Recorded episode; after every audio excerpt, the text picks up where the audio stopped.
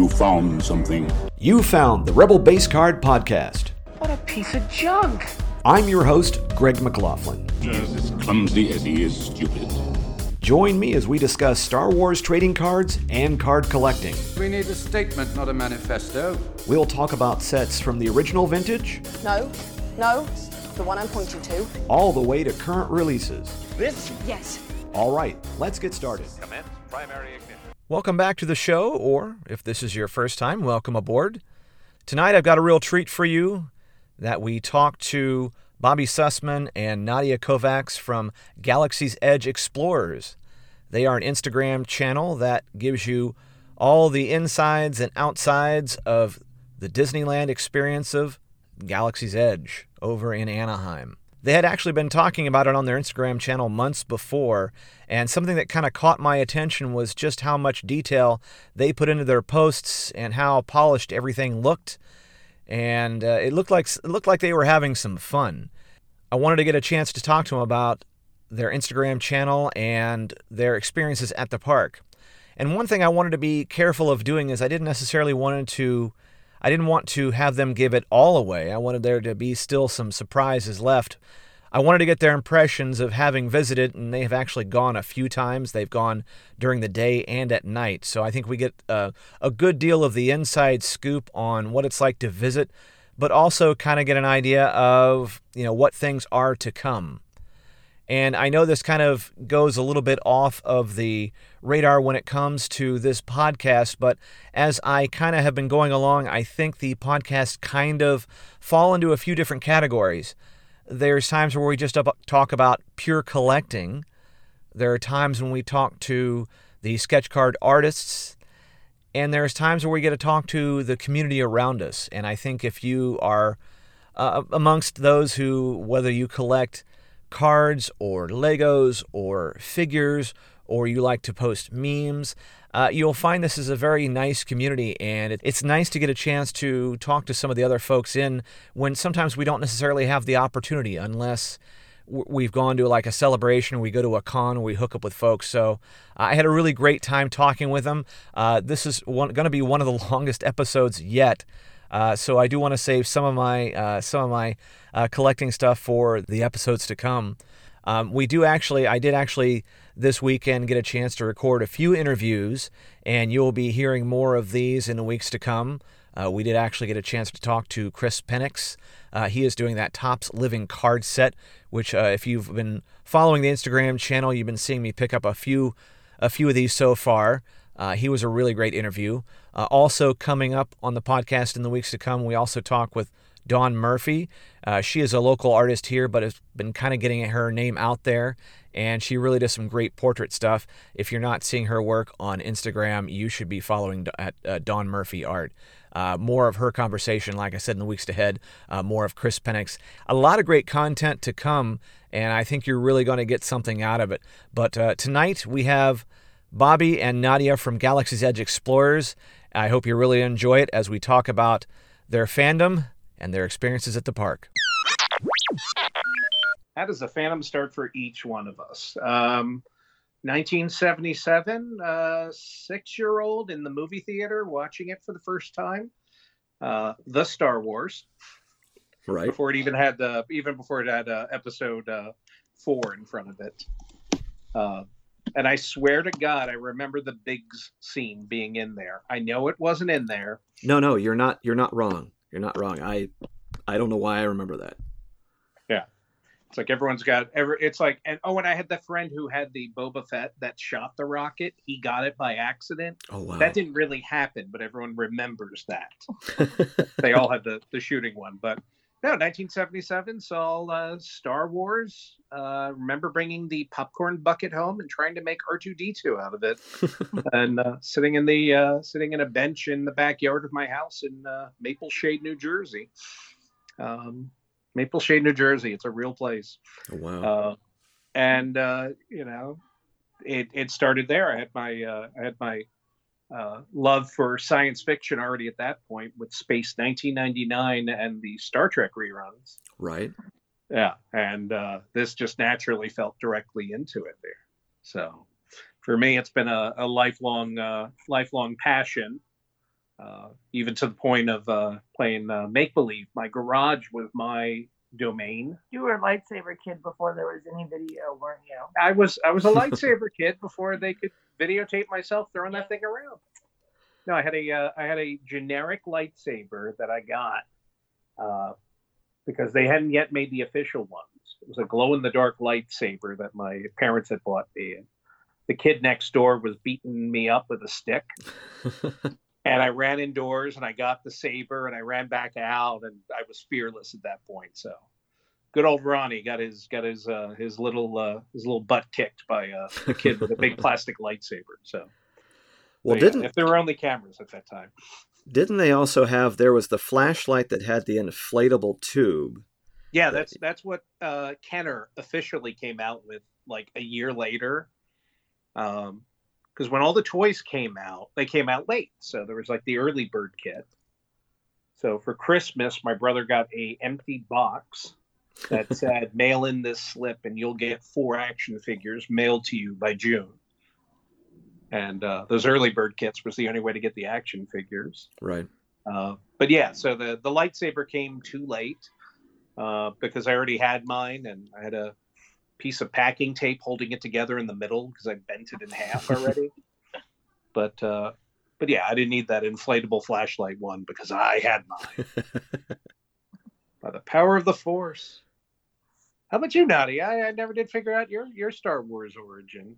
Um, um, you know, okay, so I was born in 1976, so I was, you know, a toddler when the first one came out, and so for me, it's really, pardon me, my mom has always been a big uh, sci-fi uh, fan. So uh, growing up, I had uh, it was either Star Trek or Star Wars. So it's like you know I don't remember the first particular time that I saw one of the movies. It's just like they've been something that just been part of my life since a kid, and I just remember how cool I thought Princess Leia was going around with a gun, sending messages to the droids, you know, and so that really like spoke to me because I was one of those kids that was very curious with electronics, hence, you know, the fruit stand, the fruit stand job. You worked at the fruit stand? so the droids really kind of got got me. I was like, you know, thought that they were the coolest thing. And honestly, I thought by the time I was a grown up that we would have droids like that and we kind of do actually. You know, they're just not free thinking like the ones in. I don't know. My vacuum is uh, that that definitely has a mind of its own. And when we get our droids together, they do talk a lot back and forth. Oh, I have I have a few questions about those R two units you got. Um, Everybody has, yeah. um, I think that's our number one job in the park. Actually, whenever we go visit Batuu, Everybody's asking us questions because we have we're going there. We have our lightsaber uh, sheaths. We have our R two units on our back.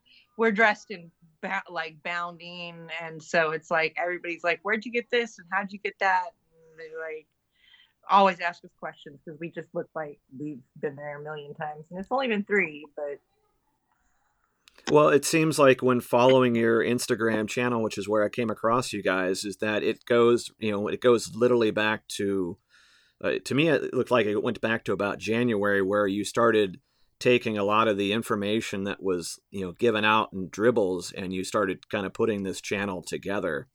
Um, I know that both of you had, you know, I know Bobby, you had been posting stuff before regarding, you know, like action figures and so forth.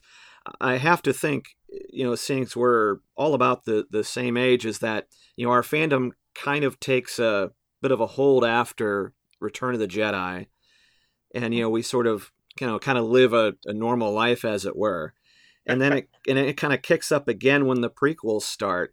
Um, not to get into movie which movies are better, but did your personal fandom kind of you know jump back up or had you been a, a legends you know reader or how, how did it kind of come back up when the movies kind of started kicking back in you know that that's uh, that's an interesting question because we we actually have uh, we address that to people in line a lot.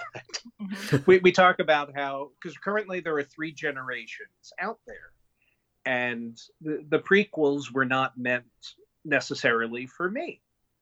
Right. And at the time, I did not hate them. I mean, you know, Jar Jar wasn't as annoying as people were saying. It was just fun for people to get on a, an angry wagon, I think. But I know. loved Mace Windu. I gotta tell you, he's probably my favorite out of the entire. guess what color her lightsaber blade is? It Purple. is Yeah.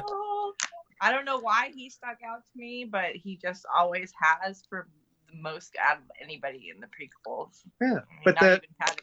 Yeah, but even the uh, and that's the thing. The prequels, we know them, we know the characters, we we enjoy them. But you know, the holy trilogy, the legacy, whatever whatever it's being called at this point, it, it's you know that that's the one that we grew up on. And then we watched the prequels happen, and now we're watching the sequels happen, and we're we're enjoying them.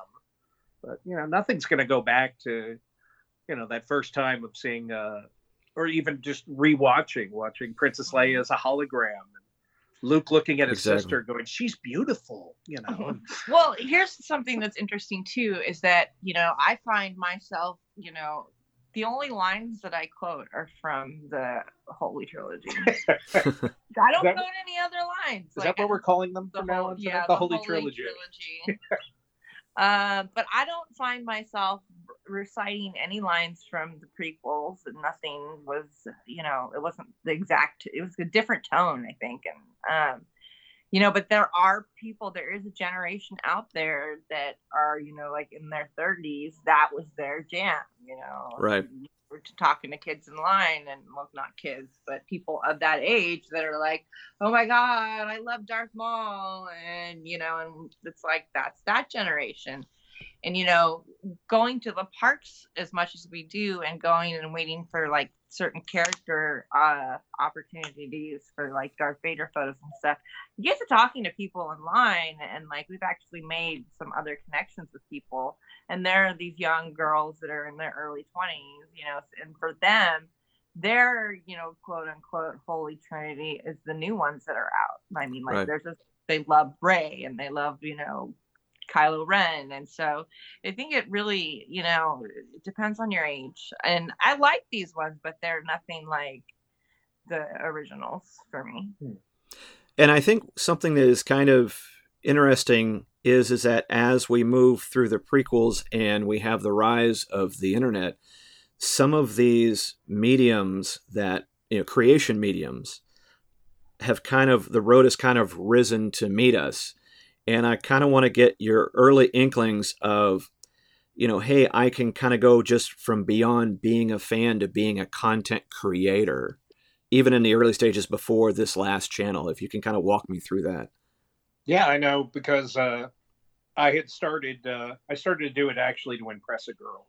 Uh, hi, hi, Daniela. I know you'll never listen to this, but uh, where I, I turned around and I, uh, you know, I, I had gotten, I'd gotten uh, the one eighteenth.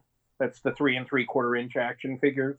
I gotten for Christmas. Um, I think it was Han on his tauntaun and I'm like, oh, let me take some pictures here. I want to, I want to recreate uh, the uh, the smells bad kid scene. So I started doing that, and then was just taking a picture on a shelf, and then on the floor, and then I kept shooting more pictures, and started to composite together my one Imperial Walker uh, up against, you know, just generic background. So, long story uh, short is that I started just doing uh, recreating Empire Strikes Back with action figures on a whim, try to impress a girl, and you know, long lo and behold, you know, by the end of it, I'm building uh, the carbon freezing chamber and and and building everything extremely uh, as painfully accurate as I can do it, and uh, that actually even led to. Uh, I, I are you familiar with the Star Wars Uncut film? No, unfortunately. All right. So sanctioned by Lucas, they took they took Star Wars, they cut it up into 15 second scenes and put it up on the internet. And you sign up for a scene and you recreate the scene. And you recreate the scene however you want to. So if you go look up Star Wars Uncut, uh, that one actually, uh, I think, it, yeah, I think it actually won. A, I think it won an Oscar uh, for like something internet related. So it's not a real Oscar. Where, Um, where's your Oscar, man? but but well, that's the thing. Then they made the Empire Strikes Back one. So I'm even on vacation in Vegas, and I didn't even know about this thing. And a friend of mine who just admired, uh, we admired toys together, texts me out of the blue. I'm I'm trying to sign up for a scene, and uh, I ended up doing a stop motion scene of Darth Vader walking down the steps at the carbon freezing chamber. And I'm actually listed on IMDb as giving the voice for Han Solo and uh, Lando in scene. Oh wow. So it's it's like yeah. So technically, I'm a I'm a Lucasfilm sanctioned. I've done the voice of uh, Han and uh, Han and Lando. Um, I think the only thing you have to do that is just get your SAG card and you're pretty much in, right?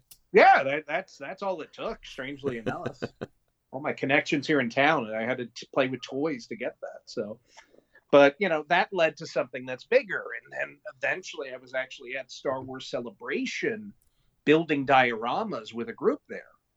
So that even led to me getting involved in a in a uh, booth that was at Star Wars Celebration, being sponsored by Hasbro, and kids were coming in, and we were helping them build pieces of Cloud City. This was the 2015 one in uh, Anaheim, and uh, you know it was quite a kick at the very end. Uh, uh, Billy Dee comes by and gets his picture taken with us in front of it, Oh wow. and uh, and uh, he said absolutely nothing to me, man. but you know, but that led me down the fandom, and you know, I've got a few thousand followers on it, but my uh, my life took a took a little bit of a dramatic turn. So I, I've stopped midway through creating uh, the Star Wars uh, first film, uh, which is not Episode One; it's Episode Four. Okay. So I'm at a point where you know the Falcon has been tra- tractor beamed into the Death Star, and it's sitting there waiting. And I've unfortunately had fans waiting for a couple of years now for me to resume that. So as uh, as health issues and such get back on track, I do hope to resume that. But that was that was my first stab into meeting this this uh, larger community of Star Wars fans over the internet, and uh, quite a few I actually I, I still talk with, and some I'm social friends with. So it was very interesting way to uh, meet people, not dates, because you know the internet. The internet's for dates, right? I mean, yeah, exactly. That's what I thought, and I'm like, all and right, Amazon. and Amazon. And Amazon. Yeah. So I was completely surprised that you could actually, uh, uh, you know, get friends over the internet. I just thought it was for bad dating. But no, it's it's meeting people in two day free shipping. That that's what it's all about. now, if they could ship the people in two days, There you go. Aha. Actually, that'd be a problem. Nadia, before Galaxy's Edge Explorers, what had been your um, movements in either social media or even content creation? Um, well, um, interesting that you say content creation because I actually do that professionally now. Um, I am a content creator for a technology company that uh, we do anti-malware software. So, um, you know, and we kind of experiment around, you know, with Instagram and Facebook and Twitter, you know, and writing articles and creating content around, you know, internet safety and that kind of stuff. So professionally, I had it, but I just never did it on a personal level. And, you know, I was just kind of like, you know, thinking, you know, Bobby and I just keep, Bobby, for a while, Bobby just fed me all this information about Galaxy's Edge. And, you know, and I was like, you know what, there's just so much information and there's just going to be so much. I was like, you know, let's just create an Instagram account and get a really good name and, you know, then see what would be, where we go from there, you know? Um, so we were just kicking names around and, you know, came up with the Galaxy's Edge Explorers one, which turned out to be a pretty good name because we get tagged pretty frequently by people on Instagram in photos. So yeah, you'll look at any, you'll look at a photo and it's like it's tagged Star Wars, Disneyland, and Galaxy Edge Explorers.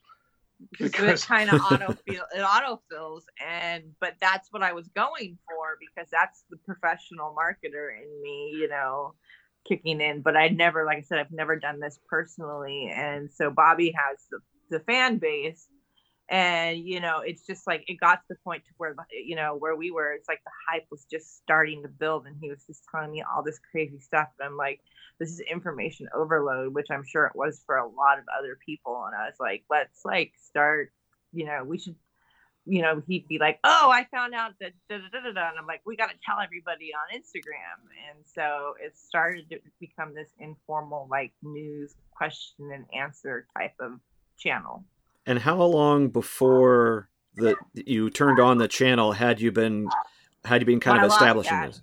Sorry. Your Lothcat. The Lothcat just started talking in the background, and it's just like that's the problem with the droids and the Lothcats and some of the stuff that we get. They They- periodically come alive and just do their own thing. so, well, more on that later. But uh, But more on the timeline about what are we looking at as far as like time wise before? Because I know that what what did the Instagram channel uh, start? What January of this year or is it last year? When did it actually start? I think it was this year. yeah, I, I think Okay. it was. I think it was pretty pretty current because everything was still spinning up about the hype of it. Uh, we've been we've been annual pass owners for Disneyland for for some time, which It may have started up soon after I got my um my your first pass. pass Yeah. Well, Yeah. my my second pass. because the parking structure that you park at, it just oh, as you head over to the escalators to head down, you're looking at Galaxy's Edge. So it's been one of those things where I've got photos of it where January fourth is our first post. There you go. Okay. but yeah, I've got I've got photos of the property where it's like, oh, those are actually going to be the AT-ATs that are inside the building. And I'm just taking photos from the parking structure and just, you know, for us it's been one of those things that we've watched the the Lego blocks come together. And uh One but yeah, I think that was our first uh, our first stab was just this year.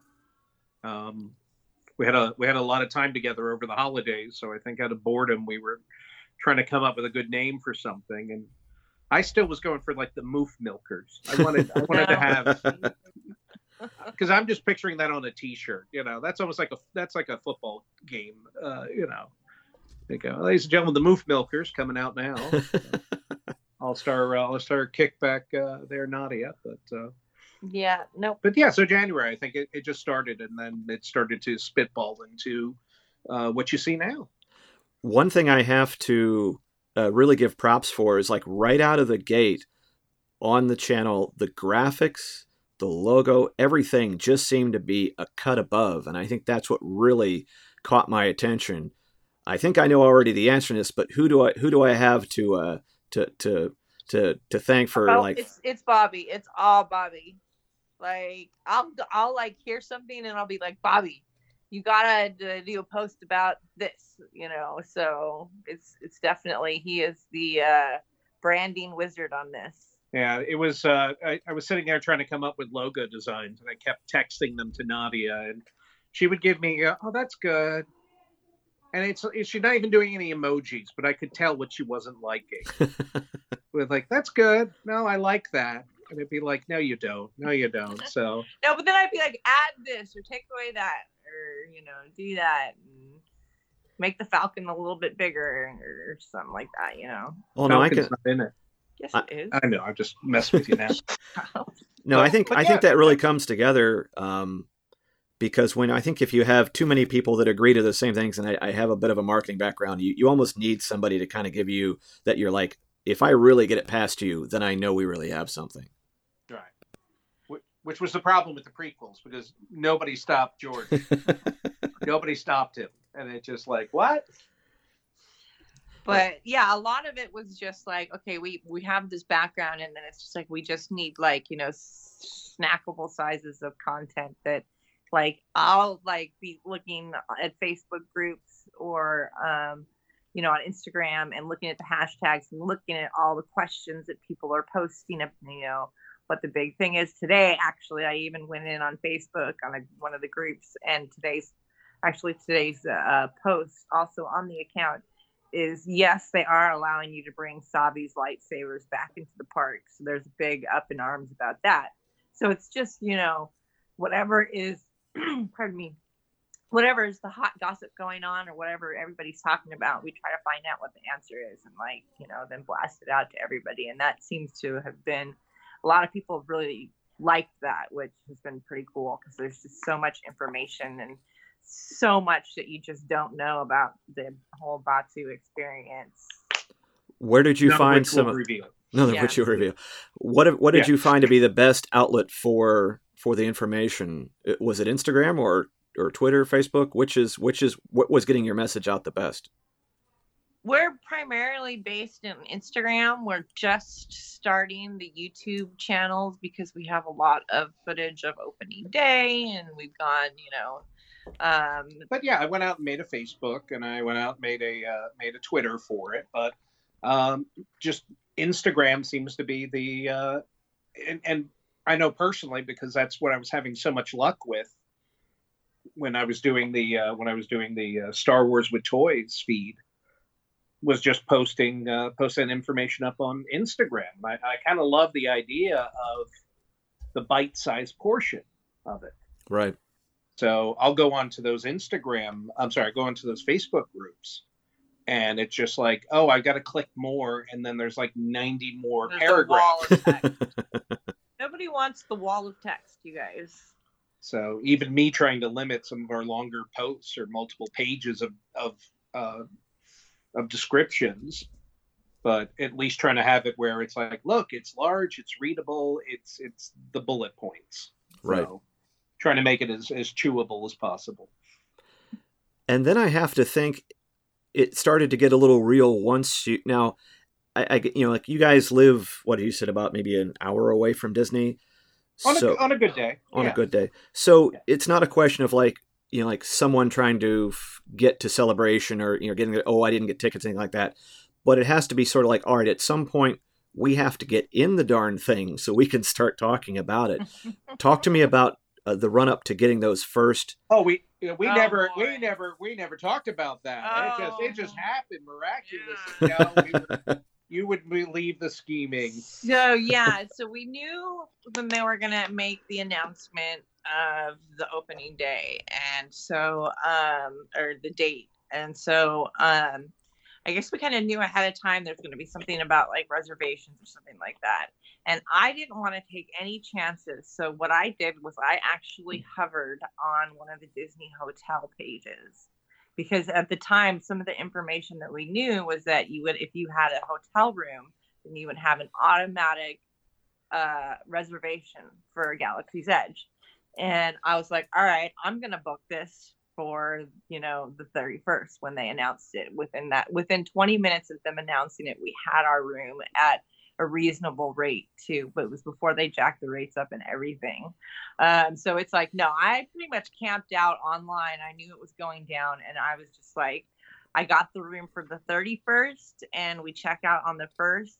And then there was this whole like a lot of people did that too. And then there was this whole question like, oh my gosh, are the passes good for the 31st? You know, because we're checking out, you know, that day. Yeah. Just to just to correct her, she said uh, staying on the thirty first, going in on the first. So Yeah, oh, the yeah, thirty, no. yeah. So the thirtieth was our reservation, It still gets me. and thirty first is where we were looking to. That was opening day. So a lot of people booked the thirty first to go in on the first, and it's like that's day two. Oh, So I I I in particular was extra freaked out. yeah, he totally made me all freaked out that we might not have a reservation because we were booked too early. So, but it turns out if you had a room on the 30th, you could go in on the 31st with it there. So, after a couple of calls to the very nice people at the Disneyland resorts, who are the nicest people to talk to on the phone. Yeah, they totally are. Yeah. Um, and we just happened to get the 8 a.m. slot, right? Yeah, Yeah. that was just coincidence. that was but- just yeah uh which was the first of the first and i was you know $500 well spent totally worth it so that reservation gave you how many hours in the in, in that section of the park? four hours so it was just their standard four hour reservation that they've been doing yeah, we would later discover that uh, the four hour blocks would actually overlap with each other. So we would later discover there was another group that was coming in at 11 and then another group coming in at 3. So what it was is that if you're in the if you're in one of these reservations, your first hour is shared with the group that was in before you and then your last hour is shared with the group that's coming in after you. So you've got double occupancy those hours basically. Ah. It's kind of it's kind of nuts. But the 8 a.m., there's nobody in before you. So with the 8 a.m., we discovered you actually have the first three hours at what I call half occupancy. Mhm. And then they bring in the other group of people, and then they're at full occupancy for an hour, Yeah. and then it cuts back. So the 8 a.m. slot turned out to be a, a very, I wouldn't even say a mixed blessing. It was incredible. It was amazing. Yeah. So we found that to be the best time. So we- Either 8 a.m. to to 12 p.m. or 8 p.m. to 12 a.m., which we've done both now. How did you decide what you were going to do as far as the channel against basically trying to experience this this this thing that must have just blown you away? How, how did you how did you try to prep for it at all? you kept thinking I was going to cry when I saw the Falcon. and hon- honestly, I wonder, I wonder if I would have, but uh, what my my only partial regret is that I think I focused so much on the channel wanting to Yeah. report this out is that I missed some of the experience. And you know, I'm reminded by my father tells the story about you know he went to Ireland with my mom on a trip and he saw Ireland through a little black and white viewfinder on the Hmm. camcorder he had at the time because he ended up videotaping the entire thing. And that was a hell of a video to sit there and watch. Like eight hours of unedited. yeah. I edited it in my mind as I watched it. It was a great 20 minute film. I even found the perfect opening. He was filming, he didn't ha- he had the lens cap on, and it just like, yeah, that would have been a great opening. But uh uh but uh, long story short, you know, it was like, what are we going to end up reporting? What are we going to end up showing? And some of it was, you know, it, it was, it was just stuff that we were going to be doing anyway, but wanting to report it in. And even on day two, when we went to Savi's workshop for the lightsaber, I had zero intention of filming.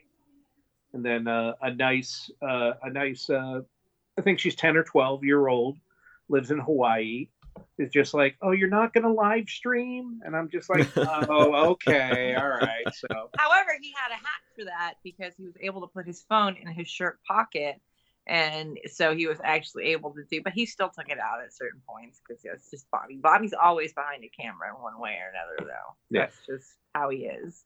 yeah, but those charges were never, they were never actually officially filed. So, I did catch the stream of when you were doing the Smuggler's Run, which also I was amazed that they allowed, or either they allowed or they didn't see it. They Um, didn't see it. But I, I don't, I don't think they stopped it either. Yeah. Yeah. Because I, I took the phone out of my pocket at Yeah. a certain point. They let us take pictures in there and stuff. They're pretty loose on that.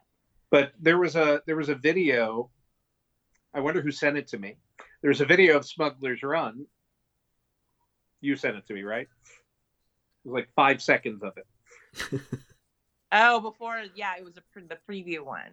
Well Right. that wasn't even a preview. Somebody it's yeah somebody had one of the employees had snuck in and recorded a little bit of it. And it was just like I just I just have to say that I, that right we I've been on it three times and I'm I don't want to give spoilers away but man I've tried three different positions and it's just like that thing is fun. It really does feel like you are flying it That was uh, that was like you know I was you know kind of sneaking some peeks at work, and that was something where just the sounds, the people.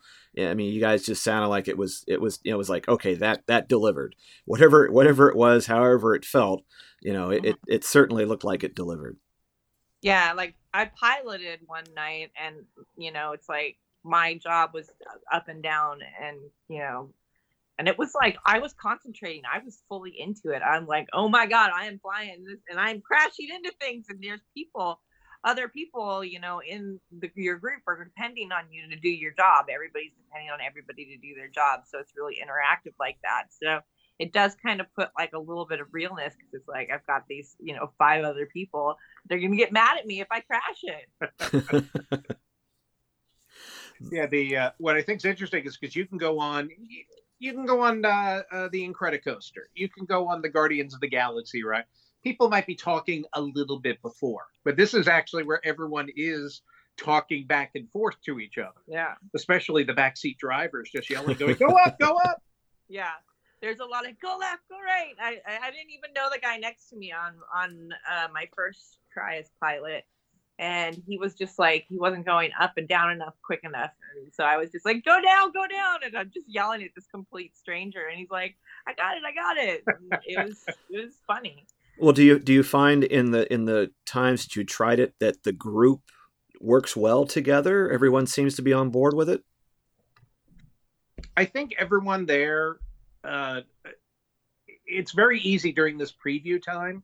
Everybody there wants to be there. Is a Star Wars nerd in one way or Right. another.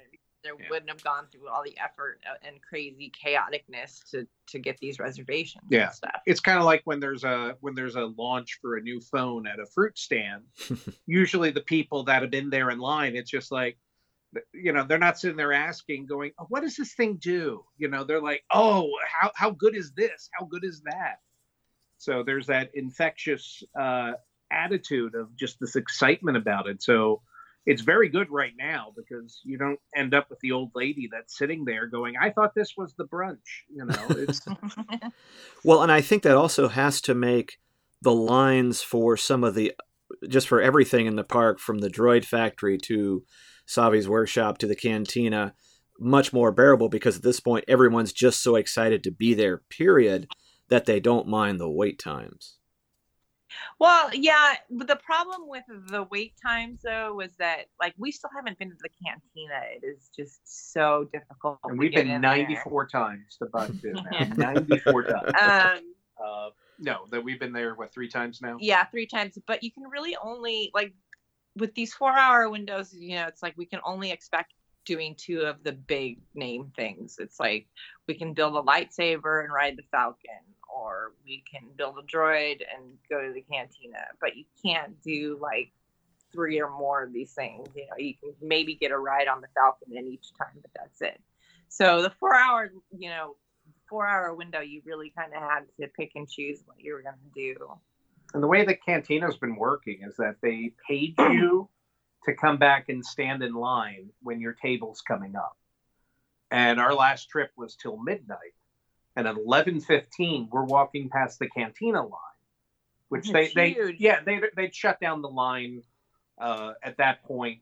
I think it was at nine thirty. They had already filled up every reservation, but it's 45 minutes before the park is going to close and there's 50 people plus in line still waiting to get into the cantina and it's just like i i don't want to waste my my valuable little bit of time i have in this in this black spire outpost Yeah. standing in line waiting to have a, an overpriced drink because there's so much other stuff that you can be doing. Shopping is like this whole new experience, or they have this thing with the play app where it's like you interact with stuff and you like, you know, you hack things and you know you have your droids that communicate with stuff, and you're looking. There's even hidden Mickeys to look for. They've got that there too. So there's all this other stuff to to experience. And um, what's really interesting, I think, for me was the character experiences. There are not like Disneyland at all, and we haven't really done any of the character experiences because they're completely interactive. Whereas you've got Chewie and Rey walking around the whole park, they're just not in their area waiting to take a photo. They're actually out acting like they're doing resistance stuff. There's secret phase, phrases that you can say to them, and you know they'll have something that they say back, and then they'll you know you'll there's pictures of people like looking lurking around corners and looking for stormtroopers you know so it's it's so immersive that um you know it's like i don't want to waste cantina line time and miss out on that stuff Well, yeah, and also bear in mind this is it, this is a if I understand it right, it's a part of a Disneyland ticket to begin with. You have the whole rest of Disneyland, right? Or is this Mhm. just is this a separate thing altogether? No, no this is part of this is part of disneyland Yeah. but it's uh but it's certainly at this point because it's being treated as vip and certainly as uh as, as time goes on uh they're they're going to be implementing the virtual queue system. Well that's going to be on like the 20 that's coming up. Yeah, but I, I don't know if there's ever going to be a point where just like tomorrowland where you can just stroll into it yeah because they're having to deal with crowd control now and they've already got their their plans for uh, coming up uh, after the reservation system's over in a few weeks. Well, and and I want to I want to get into some of the other aspects of Batuu, but I do want to circle back to just for the for the for the average person who is trying to see either at, at Disneyland or at Disney's Hollywood Studios in Orlando. If I am planning on going to uh, Galaxy's Edge, I first have to buy a ticket to Disneyland, correct? That is Correct. correct. Yeah. And then that, that's your first that's your first step um, but even as and i gave nadia one of the flyers that we got in the parking lot even at this point they're handing out to people as they drive into the disneyland parking lot it's like thank you for coming to disneyland no you're not getting into galaxy edge today you're not getting in because you need to have a reservation or a hotel room but uh, but yeah it, it's part of the full disneyland experience Mhm. although we've yet to go to disneyland after going to bed No. Every trip has just been there, and then we bounce. We're actually doing a solo trip to the park on Saturday that doesn't include Batuu, and I don't know how I'm going to react. So how do you do your reservation for you? You go online. I guess you you you find available times. Then I'm assuming once you reserve, then you buy a ticket. Is that how that works? Well, or- well, we have the annual pass, which has been very convenient for us because that allows us to to go ahead and basically look at hey wherever there's a wherever there's an available time. But the reservation system when that opened up, so we originally had our first spot to be able to go in on the uh, on the 31st at 8 a.m. with, With the, the hotel, hotel. room. So that was a $500, $250 each ticket to go to Batuu.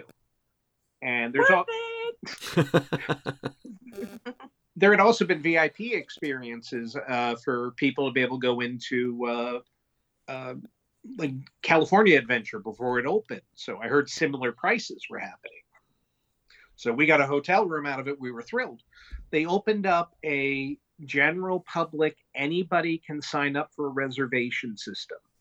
Uh, that opened up, and every spot to get to Batuu from uh, May 31st through June 23rd was sold out within two hours, and it was free. wow. It was free for you to be able to go in and get these. So even to the point that we booked a day that actually Nadia's pass wasn't available for. So I had to buy a ticket, and I gladly, gladly bought it. But there were but yeah there were people who booked reservations that probably never came because they couldn't afford a ticket to go to disneyland that day or were working or lived in a different state or were 12 years old and didn't tell their parents and the parents didn't want to take them to go do it. So there were probably there still is probably a great deal of reservations that go uh, unused but they were locked in under somebody's name and you weren't able to transfer it. So we went through and courtesy of some friends as well, we were able to get on other reservations. So that's how we were able to get in. Uh, our hotel gave us uh, seat one. Uh, well, it's- it's ticket one into it.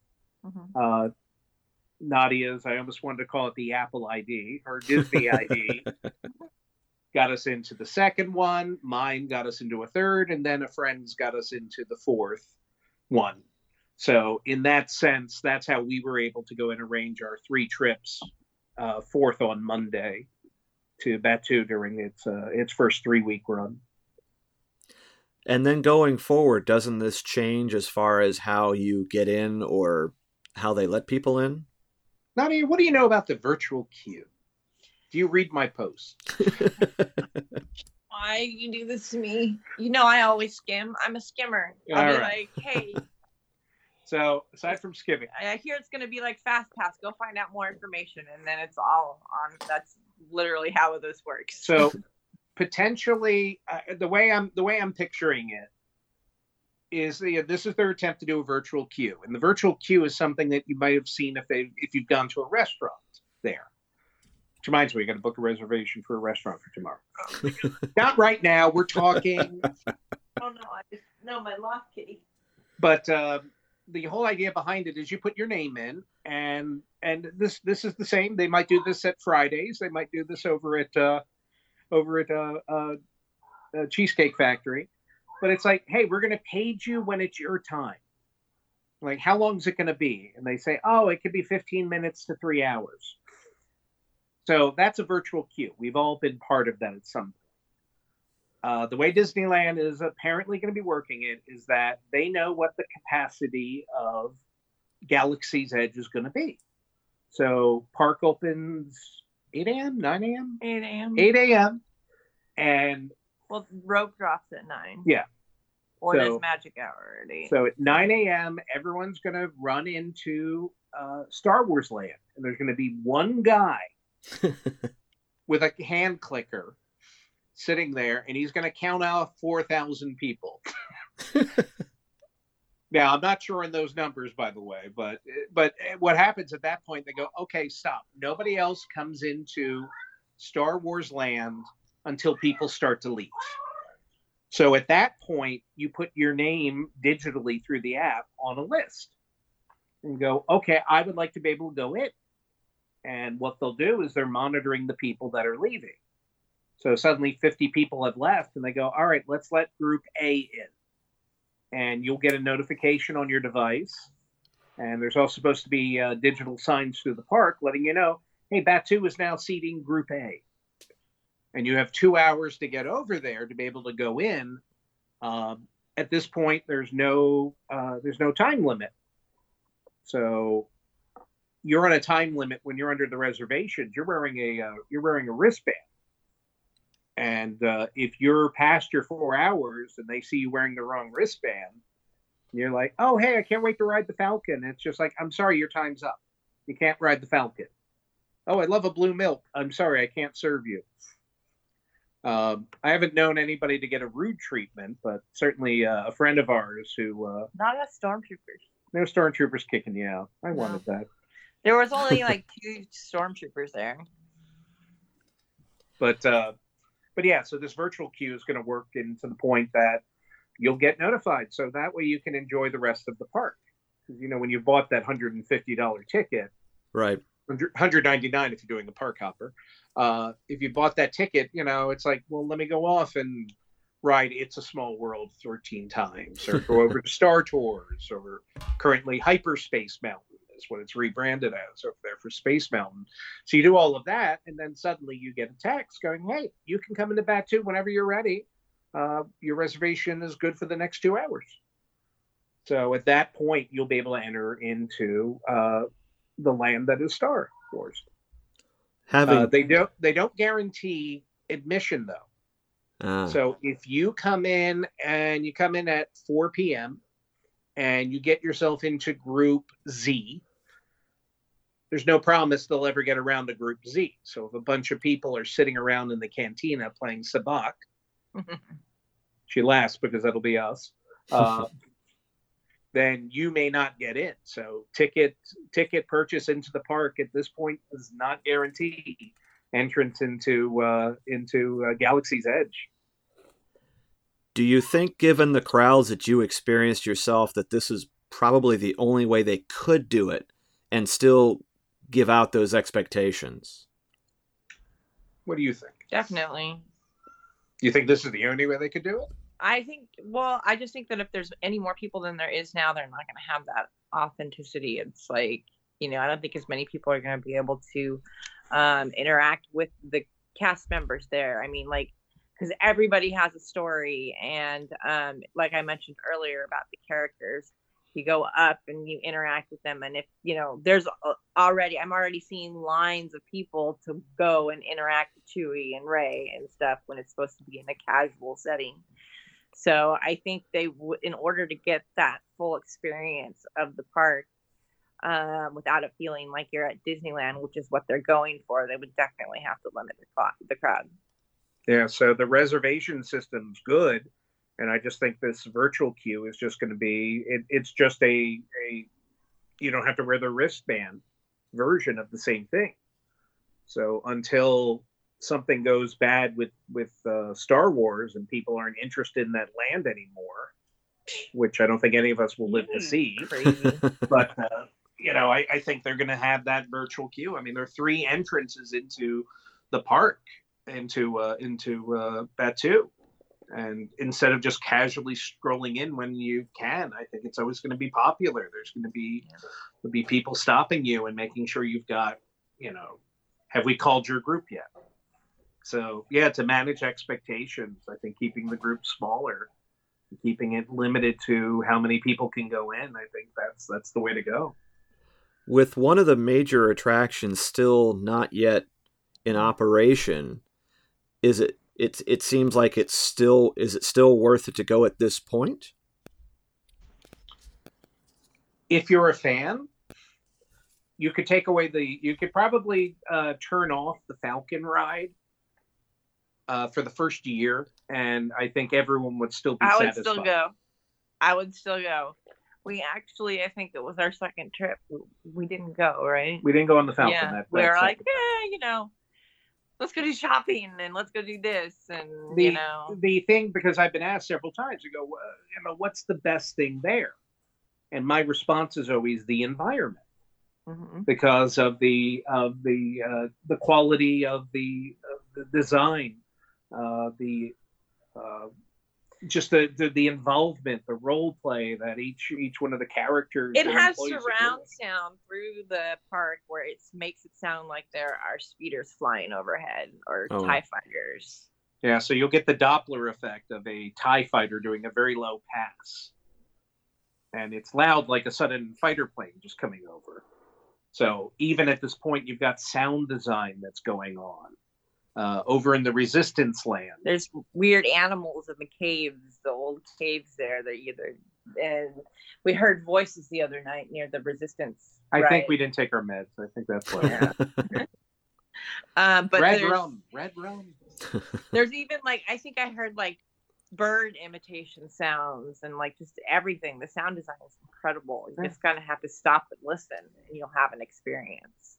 So, it, yeah, so I would think even without the Rise of the Resistance ride being up, um, I, I think you could you could go there, and and somebody even asked, "Go, is it good for the kids?" And it's like, yeah, because the character interactions, the environment, the the you know everything that you're experiencing with it. Um, you know, photo ops aside, it, it's just an incredible, incredible experience to have. And what about the differences at night? Would you Would you think, Nadia, of the uh, day versus night? Oh my god, it was amazing at night. It just looked like it looked like it was cast but like by the light of a blue moon. If that makes sense. Like there was a certain color to it that made it not feel like it was like a night on, you know, in Los Angeles, you know, it was the it, visually it was stunning seeing the falcon all lit up with the spires of Batuu bright blue behind it and then the fireworks show, which was like up there on the list of things to do for me. That was amazing. Watching fireworks over the Millennium Falcon, like that was the best part. Yeah so I, I, I definitely think they did. Uh, they knocked out of the park for both uh, daytime and nighttime appearance of it there because it was it was lit so incredibly uh, so incredibly well and and just again the design. Uh, you know, my hat goes off to these guys. Uh, I I think they've I, I think they know what they're doing. Yeah. Yeah. Disney and Lucasfilm. I think they figured out they figured out a long time ago how to make it right. And by by George did they ever. So but yeah, it's it's a different experience during the day versus the night. Uh, even a lot of the characters that are out during the day aren't out at night, which is fine because there is still plenty of of interaction. There's still plenty to see. There's plenty to do. The marketplace is lit up with all these beautiful lanterns hanging from the ceiling, open air. It's like an open air style. Um, you know, each shop like looks like it's a stall on a planet. You know, um, just like this really rustic feel to it. And nobody says dollars. Oh, Nobody says dollars. Nobody says dollars. It's always like, oh yeah, that's that's 200 credits for that. Yeah, you know what else happens there that um, is different than Disneyland is that the doors open and close. So we're at Disneyland, you notice everything that is a restaurant or a shop or something, the doors are wide open. But like I had to go up. I'm like, wait, where's the droid depot? I forgot that you know if somebody said go up to the doors, even if it's closed, they'll open up. And so it even gives it that realness that's like you know these are shops on in a village that you know you normally yeah it's Imagine an electric bill though for having to have all those mm-hmm. automatic opening and closing doors. I can imagine. Yeah. Speaking of droids, I know that, like I said, I don't want to reveal everything. Um, I, I didn't want to go through it step by step. I, I think that would be, you know, something for the folks who experience, or like I said, taken away for some of the things on your channel. But I did have a, a question on the droids, having, you know, seen different attempts at them toy wise before. How do these compare to some of the ones we've already seen kind of off the shelf in other places? Well, I've uh, I actually have quite a collection of the R2D2s at home. Uh, probably the closest one that I'd seen um, early early uh, 2000s. There was an R2 that came out that was voice control, and you would have hey R2, and then beep, beep do you remember beep, beep Darth Vader, and he would let out a scream and do a little bit of an action. he would say, "Hey R2, beep, go on patrol," and then he would roll around and get stuck under the uh, coffee table. Um, so that was for me. That was like the pinnacle toy. I absolutely loved that. And then, of course, Sphero came out with their remote control R2 as well. But right now, the, it's tiny. It's tiny. It's great. The cat isn't threatened by it. you know. So, you know, certainly when they came out with the announcement of, hey, you're gonna be able to make your own R2, and everyone's like, oh, you can do that at Star Tours already. I'm like, no, no, no, no. we were wondering what the size was going to be at first it's like we were like really? Okay. And um making your own droids you know i'm like this could be really really awesome or really really you know terrible. But they made it these droids that fit in a little backpack on your back. This is about what a foot tall Yeah, 14 inches so I uh, currently have a R2 unit with a scoundrel chip in it. so that was her chiming in. She's R2 D3 or DD for short. Uh, but DD, do you want to say hi to the crowd? oh, that's awesome. Um, yeah. Um, each each chip, there's eight of them. Yeah. They ha- make different noises. They sound differently, and they react differently. Um, there's six different chips. Okay, six personality chips, and they react depending on where you are. If you have a um, if you have a first order one and you're in the uh, resistance part of town, your droid will be um, freaked out. So the these droids, uh, they're using Bluetooth beaconing technology. Uh, I was at a fruit store working there once when they were uh, testing that out, where you would approach something on a shelf and it'd be like, "Oh, look, my app is telling me Right. that this is this and this is that." Um, same basis. So uh, Dee Dee, the droid, she knows when she's in Black Spire Outpost, she's among friends. So she's quite a chatty Cathy. And, and she uh, like turns her head and you know does you know she'll make her noises and And I was a little disappointed because my uh, my droid uh, Dex uh, wasn't as uh, vocal, but finally when we got over into the Resistance land, because he has a Resistance personality chip inside of him, he started reacting, and I'm like, oh, okay, there we go. So they kind of want to be around their they kind of want to be around their own areas. And uh, Uh. something I was still experimenting with, I was trying to chase after the stormtroopers with my droid, just in the backpack, because I wanted to see if he would start reacting, if if the troopers themselves had Bluetooth beacons in their outfits, right. so the droids would know and react with each other on that. So.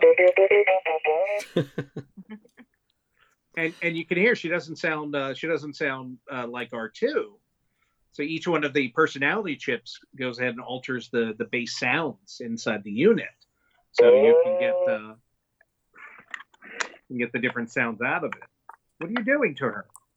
but I'm doing so. Um, what when you, they don't have the chip in, which I just took out, they sound like R2 by default. Oh wow. So this is her without her chip in right now. R2. So you don't have a droid that sounds like everybody's droid. You go in, and you drop in one of these personality chips, and uh, allows you to have a different type of uh, different type of sound. She listened to all six sounds in the store and found the only one she couldn't actually hear any of them. They all sounded the same at a very loud store on opening day. So I got the purple one because my droid is like purple and white. Okay, that's enough out of you. Well, it sounds like quite. You know, I was I was you know, I expected when you see the prices for not only the droids but for the lightsabers, I, I did expect a, a, bit of a premium there. But it do, it does sound from what you're saying, at least with the droids and, and probably the lightsabers, that the value of what you're getting is quite high. Yeah, yeah, I would agree. The uh, that droid I was telling you about, the voice control R2, he was like two hundred dollars at the beginning of the the century in the two thousands, and uh, I was so happy when I found him on a clearance aisle in Target. Uh, I think that's the one receipt I've actually saved after all this time. but but you know, even when they would go ahead and they list this one as 99, I'm like, all right, well, the Sphero one is 150. This one's 99. Uh, aside from the add-ons, the whole idea of the customizing. Uh, somebody said in the chat, and uh, I ended up repeating it, so I'm taking credit for it but I didn't make it up. But it's like it's Build a Bear for droids, right? You know, and every one of these droids is unique, and whether people are don't understand how colors are supposed to go together, so you see some of these really mismatched ones, or that you, look really cool. I yeah, that's the thing. Look really cool. Like, I would never do that, but darn, I like that. Yeah, yeah. So some of the droids are uh, incredible, but them them all being unique, and then even going in with the personality chips, and right. people are going crazy with the naming process on it there too. So yeah. it's all very good. And would you compare that as far as to the lightsaber experience, as far as making your own sabers? Also, a great experience.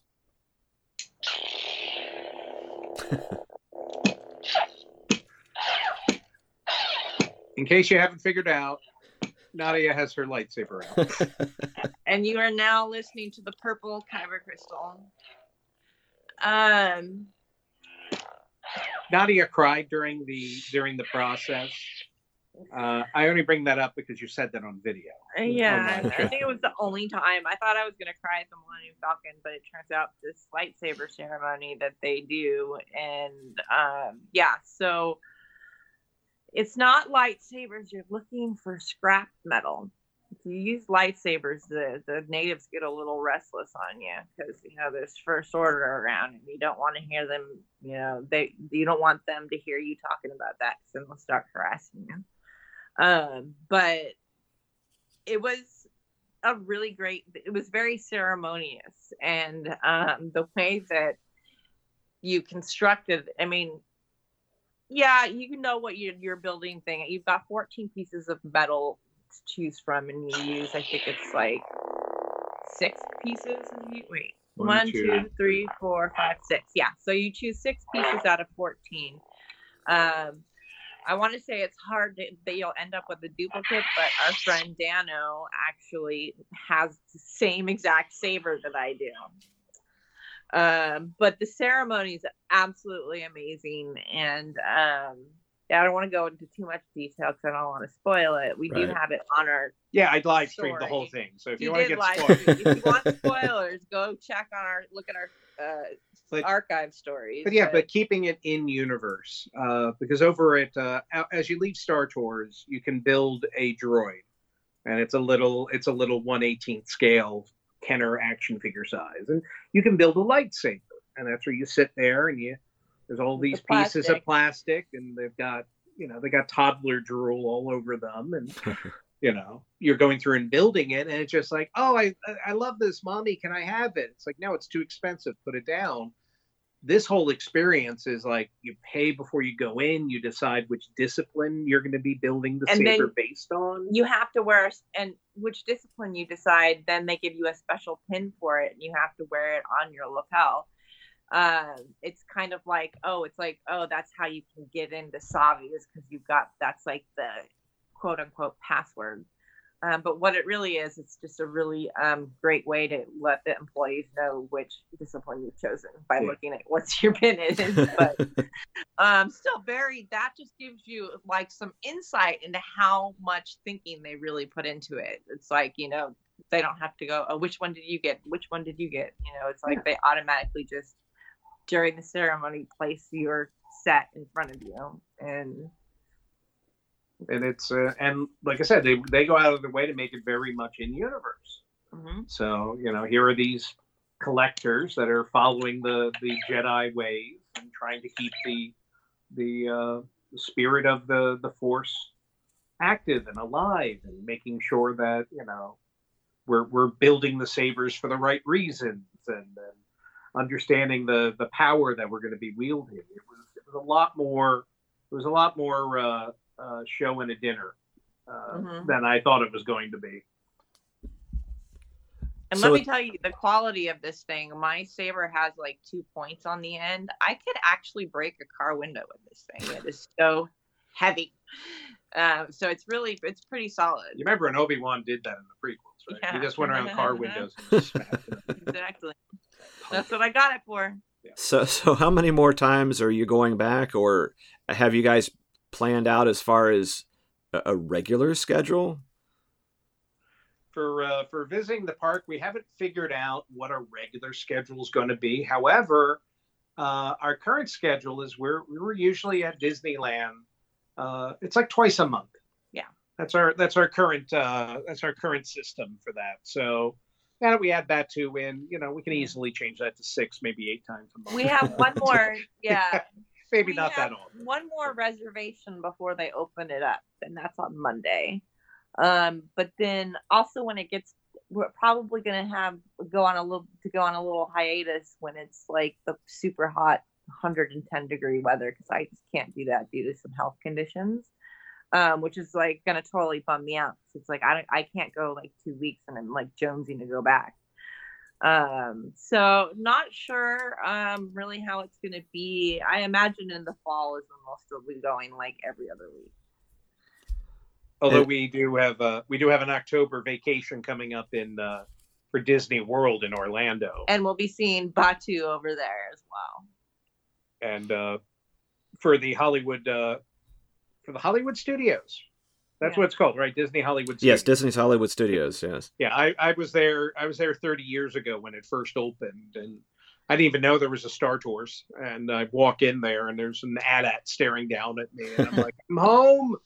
Uh, but uh, that one, they're not even going to be doing the reservation system. So that one's going to be starting immediately with virtual queue. Um, and something that they're going to be doing to help with the the crowds is that if you have a hotel reservation at the uh, at this any of the Disney hotels in Orlando, uh, you're going to be able to participate in what's called uh, magic. Is it extra extra magic hours? I guess so because it's just Sure. regular ma- magic hours. Yeah. So what it is is that they're actually opening up about two at 6 a.m. Oh wow. and uh, 6 to 9 a.m. It's just for the it's just for the the people that are in the uh, Hotel. people that are staying in the hotels. And then at nine o'clock, the general public can can come in and start joining it. So they're doing the extra extra magic hours for all the different parks. There's different benefits for them, but they already announced, yeah, get a get a hotel room because during uh, for this month in uh, September through the end of October, you'll be able to use extra extra magic hours for you can have uh, breakfast We'll in the have cantina. breakfast in Batuu every day to start our day. Well, and I tell you something else magic about that time frame is that is that is a great time to be outdoors if you are in Florida. I lived there a short time, and that that's the time when you make your hay because once you get into mid morning, it's about like, all right, whatever it is we got to do, we got to do it inside. Dang, that's what I hear. This will be uh, quite an adventure for Nadia. This is uh, going Gonna be her first uh, delve into uh, Florida. So, yeah, after about nine o'clock, you're gonna want to go back to the room, shower, and then sleep off the heat for the rest of the day. So, Yeah.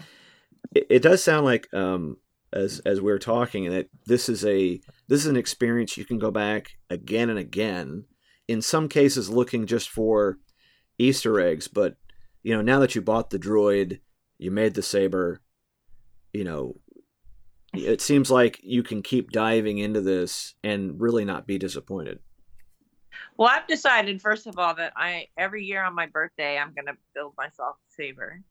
So I'm still gonna work that in every year because it's just so cool. And um, but yeah, there's um, I haven't gotten tired of it yet.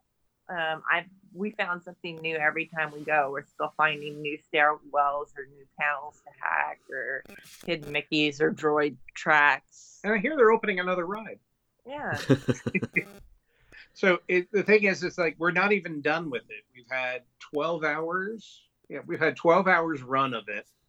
Uh, put put me in Tomorrowland for 12 hours, and it's just like, okay, Yeah. I I can close my eyes and tell you what's in the Buzz Lightyear gift shop at that point.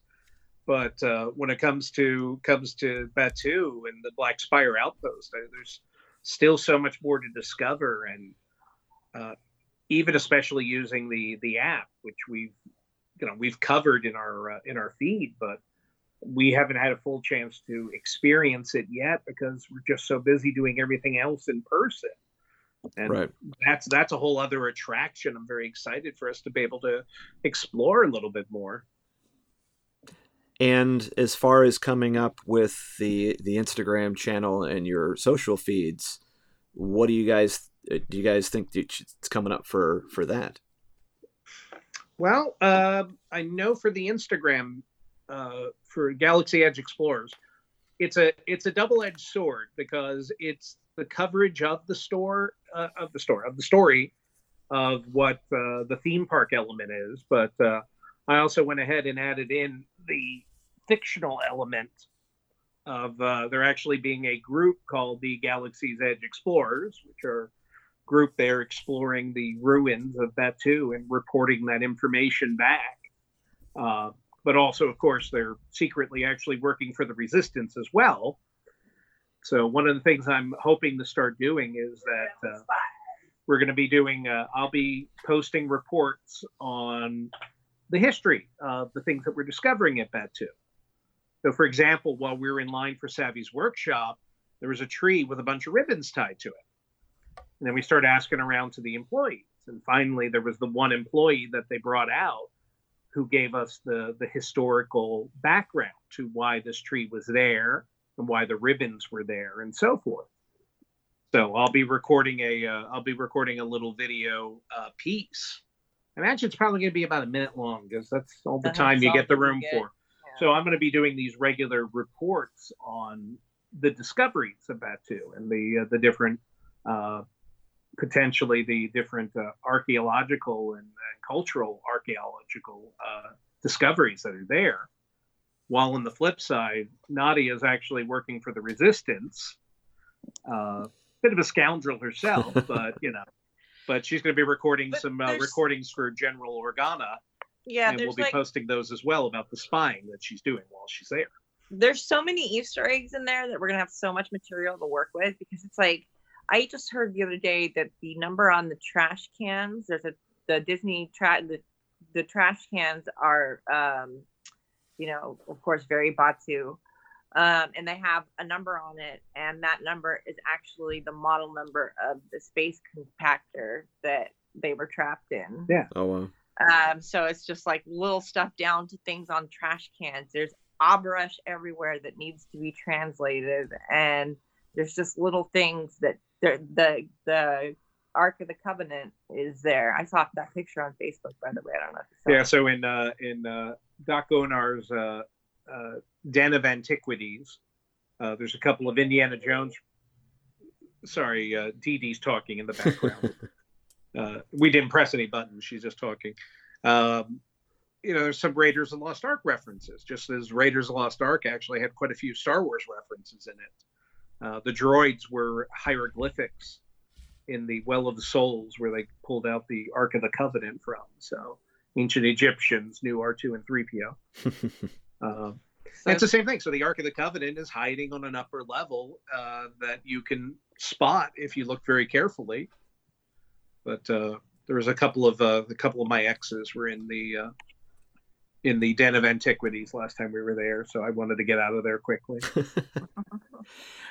and and another you know as someone as people who go to the parks regularly yourselves is this something do you see how, how do you see this evolving or is this basically a static environment? How, how do you see them you know continuing to bring back in people or that will there just be enough that this experience will will suffice for now Well, my my thoughts on that is that this is Star Wars Galaxy's Galaxy's Edge, and just the same thing as we had Star Tours. Now, Star Tours later got repurposed into become something different. So they added more missions. They did more things about it. So it's like, oh, here we go. We've got the Falcon, and it's currently the Millennium Falcon Smuggler's Run. Well, what if later it turns into Millennium Falcon, uh, the uh, the Kessel Run, Hmm. or any any number of things? They just have to go in and basically put a new video in there. Yeah. Uh, currently inside of Space Mountain, it's also it's currently a hyperspace mountain, and it's themed out in honor of May Fourth, and it's all Star Wars themed right and they've done some really nice changes that are in there that make it a completely different uh, even though it's probably just temporary change but it's one of those things like oh that was great. Um, same thing uh, guardians of the galaxy has a halloween theme that they run during that season. Uh, not to say they're going to do the uh, star wars uh, christmas special theme for the falcon ride or Rise of the Resistance, but they've got the ability to go in there and refresh that video. And the same thing with the shops and so Right. forth.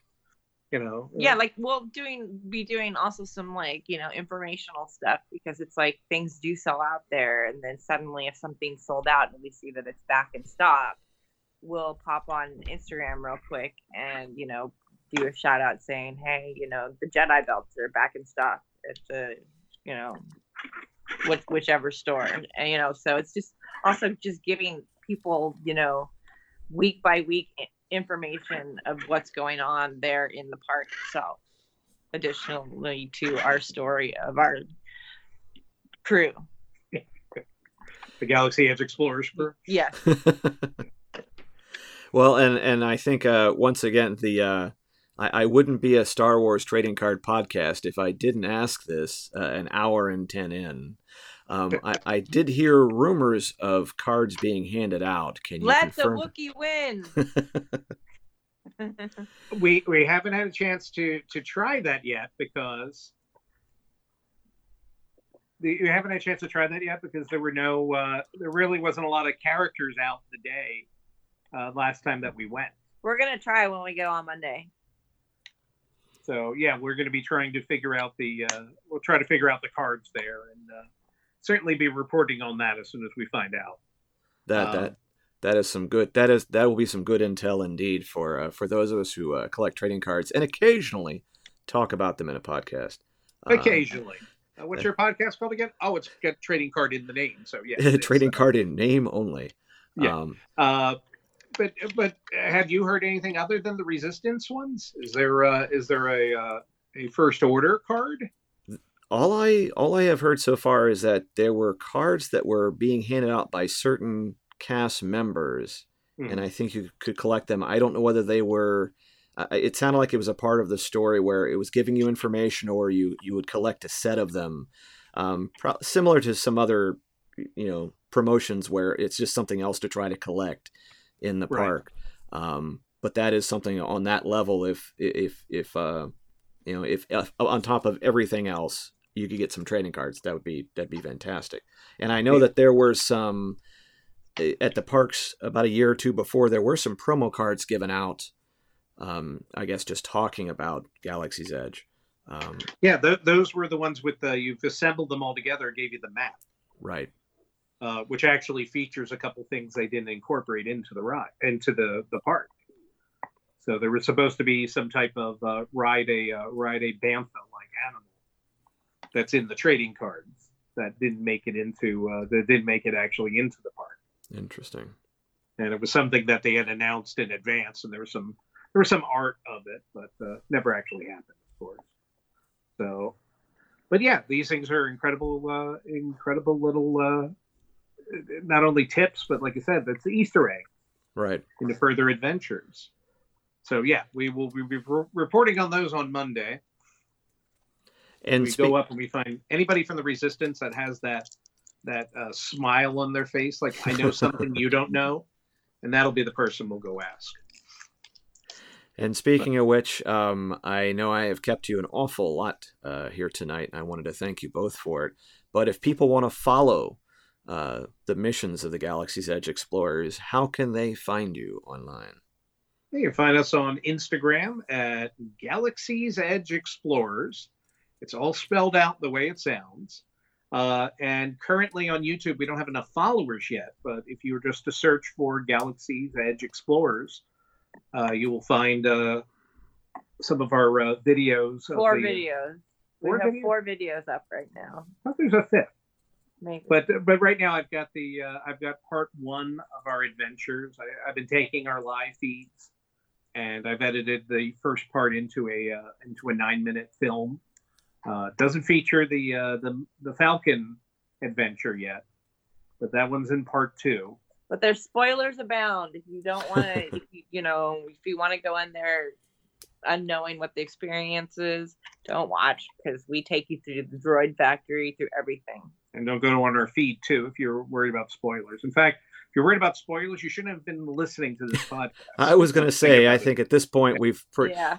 well, and that's and that's part of what you know in in, in going some things into nuts and bolts, other things you, you really want to leave it up to the individual and their experience. And I think even if you went through a lot, I think you could still go in there and find a bunch of new experiences, which I think is what makes the park so successful.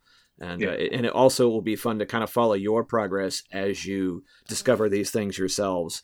And I, I think that's what's nice about the additional, like the with the YouTube and and other things, where you can get as much of the experience from from your channel as you want. If you just want some pictures, great. If you want to go deep diving into the YouTube, it's there. Um, so I think it kind of makes an interesting branch out. Thank you. We hope to we hope to uh, keep an audience uh, entertained because it's the same thing. It's uh, it's as entertaining for us as it is for the watchers. hmm Uh, to a certain degree, I, I actually feel like uh, it's our duty to be able to. I said duty. It's our uh, it's our duty to, to be able to to have to report these things. Thank DD agrees with that. So you know we would never have met her if it would not for if it were not for uh, Galaxy's Edge. You and I wouldn't have become friends, and we're not. You know, and and this podcast itself, this Right. topic, we wouldn't be talking about it. So this is, you know, we've taken our first steps into a larger world. That's a I- quote from the, the Holy Trilogy. Oh See? my god. See, I did that. Well, we, Yeah, you I. I, I think I have to end it there. I don't think there's any better any better way to end that. Um, so on that note, I, I did want to thank you both. Uh, you've been marvelous to talk to tonight, and um, other This was than fun. Yeah, this was great. Thank you. other than praying that this recorded, um, my heart I Um, actually remember everything we said. exactly. So if we had to do it all over again, Yeah.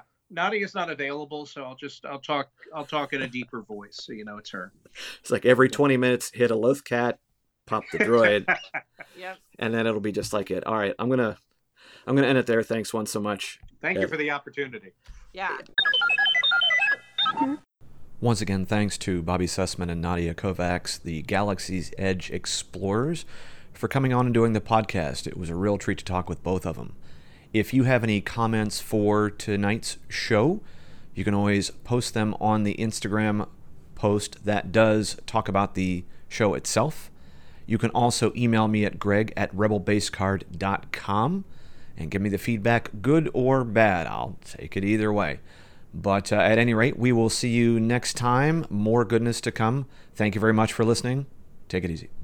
The music for this podcast is brought to you under a Creative Commons license from Trent Reznor and Nine Inch Nails. This is Discipline off the album The Slip. This podcast is not affiliated in any way with Topps, Disney, or Star Wars, nor is it endorsed by Disney or Lucasfilm, and is intended for entertainment and informational purposes only. All names and sounds and any other related items are properties of their respective trademarks and or copyright holders here in the US and abroad. The official Star Wars website can be found at www.starwars.com.